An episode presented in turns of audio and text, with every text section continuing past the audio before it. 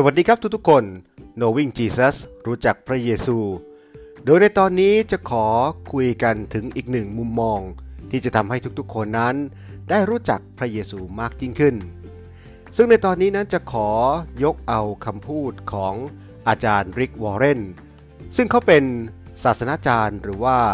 ศิษยาพิบาลชื่อดังที่แคลิฟอร์เนียของสหรัฐ ผมได้ฟังคำสอนของอาจารย์ริกวอร์เรนมาหลายตอน และก็หลายปี ก็รู้สึกว่ามีหลายคำพูดของเขาที่ทำให้ผมนั้นได้รู้จักพระเยซูหรือว่ามองเห็นชีวิตของพระเยซู ที่จะนำมาปรับใช้ในชีวิตของเราได้ดียิ่งขึ้น ซึ่งในวันนี้ผมจะหยิบยกคำพูดของอาจารย์ริก ที่พูดว่า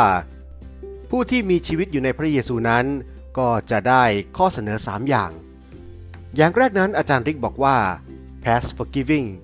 หรือว่าก็คือการยกโทษความผิดบาปของเรา ที่เคยทำมาตั้งแต่เราเกิด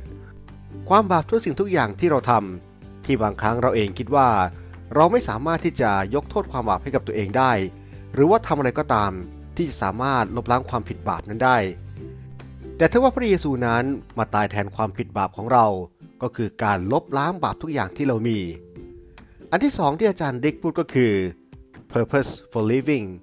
ก็คือให้เรามีเป้าหมายในการดำรงชีวิต ซึ่งแน่นอนว่าเป้าหมายของแต่ละคนนั้นอาจจะมีไม่เหมือนกัน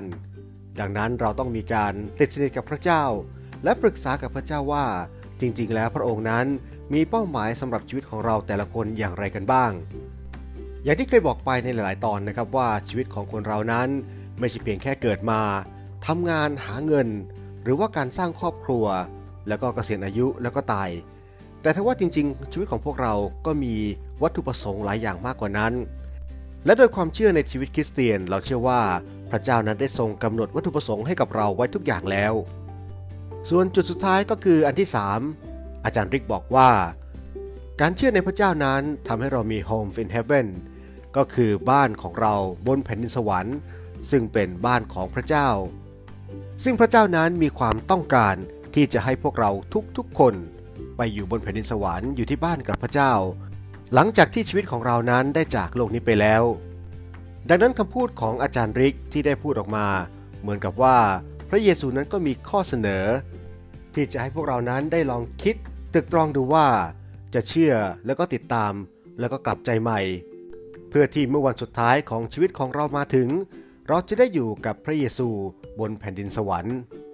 ขอบคุณสำหรับการติดตาม แล้วเราพบกันใหม่ในตอนหน้า สวัสดีครับ